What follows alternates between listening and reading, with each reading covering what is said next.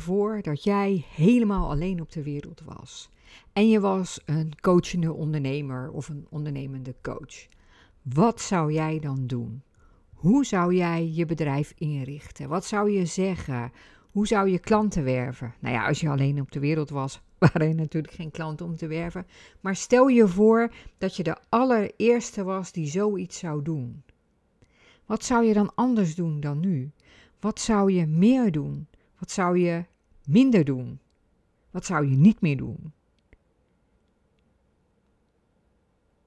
Ik moest daaraan denken toen ik uh, een beetje nadacht over wat ik aan het doen was. Wat is dit voor leuke zin? Ik ben op 2 augustus, ik ga even bij het begin beginnen. Ik ben op 2 augustus begonnen met een soort persoonlijke challenge om elke werkdag in augustus uh, een post op LinkedIn te plaatsen. En van de week was ik tien dagen bezig. En het was heel interessant wat, het alle, wat, het, wat er allemaal gebeurt als je dat doet. Niet zozeer in welke resultaten dat oplevert. Want ja, ik heb wat meer volgers, ik heb wat meer bereik, ik heb wat meer connecties, ik heb wat meer abonnees van mijn nieuwsbrief, die trouwens best wel leuk is. Uh, ik heb wat gesprekjes. Maar ik vond het eigenlijk zelf veel interessanter wat er met mijzelf gebeurde.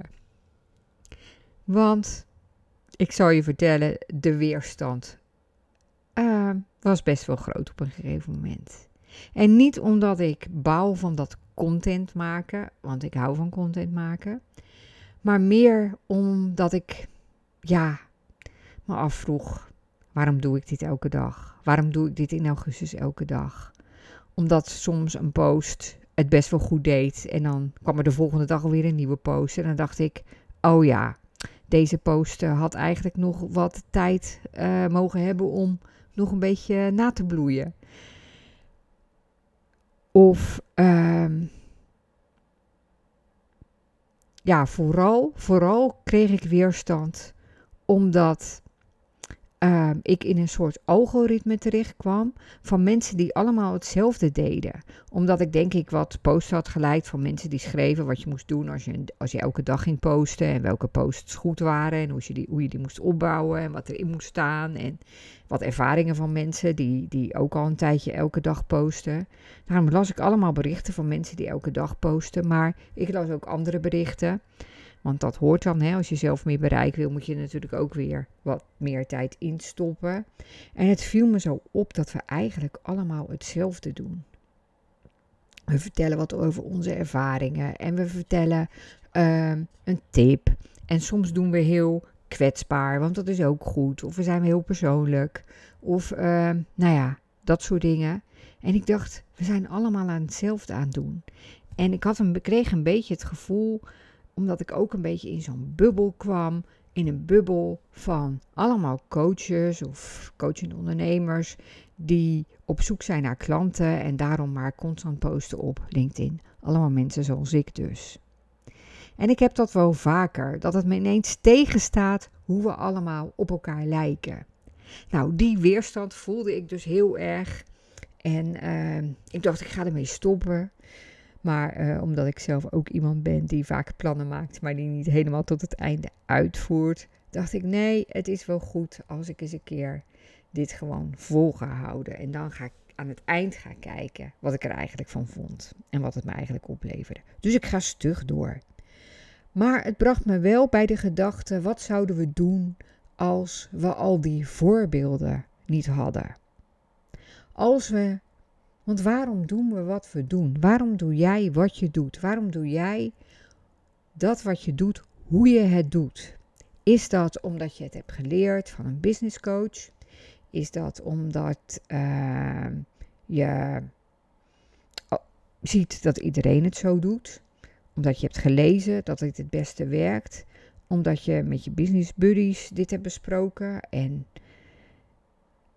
en durf je te bedenken of dit werkelijk bij jou past? Kan je de vraag aan?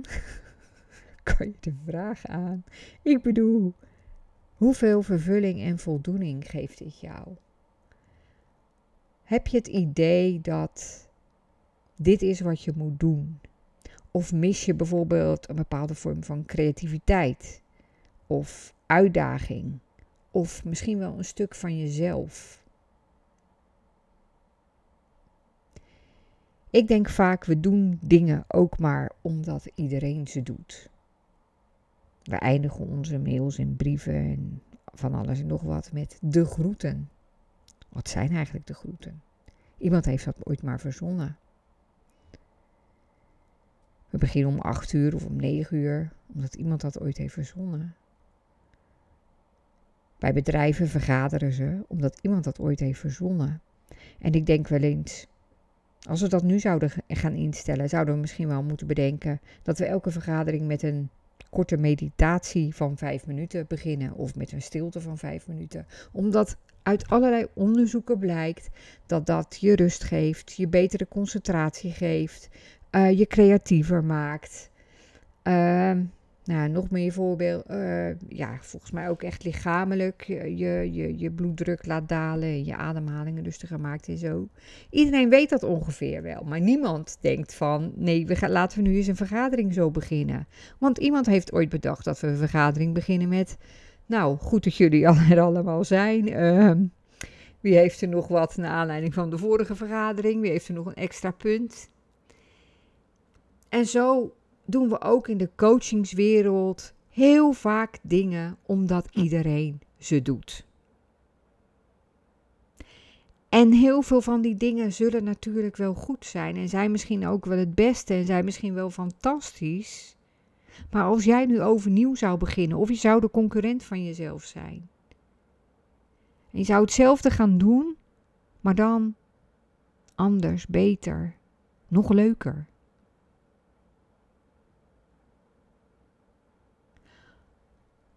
Of je hebt al langer dat knagende gevoel van ja, ik doe wat iedereen doet en ik, ik kom niet bij mijn eigen kern. Ken je dat? Dat je te veel dertien in een dozijn voelt terwijl jij dat niet bent. Dat je te veel hebt geluisterd naar anderen. En er is zoveel om te luisteren.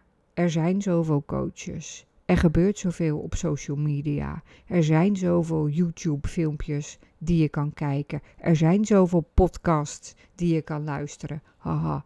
Er zijn zoveel blogposts die je kan lezen. Er zijn zoveel boeken die je kan lezen. Of had ik dat al gezegd? Er zijn zoveel e-books die je kan aanvragen. Korte cursussen die je kan volgen. Langere programma's. Er is zoveel geluid. Er wordt zoveel gezegd dat jij misschien je eigen stem niet meer kan horen. Je inner voice. Onze inner voice. Wat gebeurt er als die eens het hoogste woord krijgt?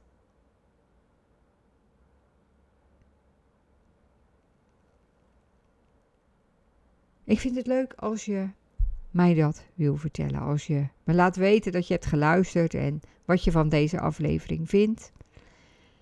Mocht je denken, ja, ik ben te veel 13 in in een dozijn.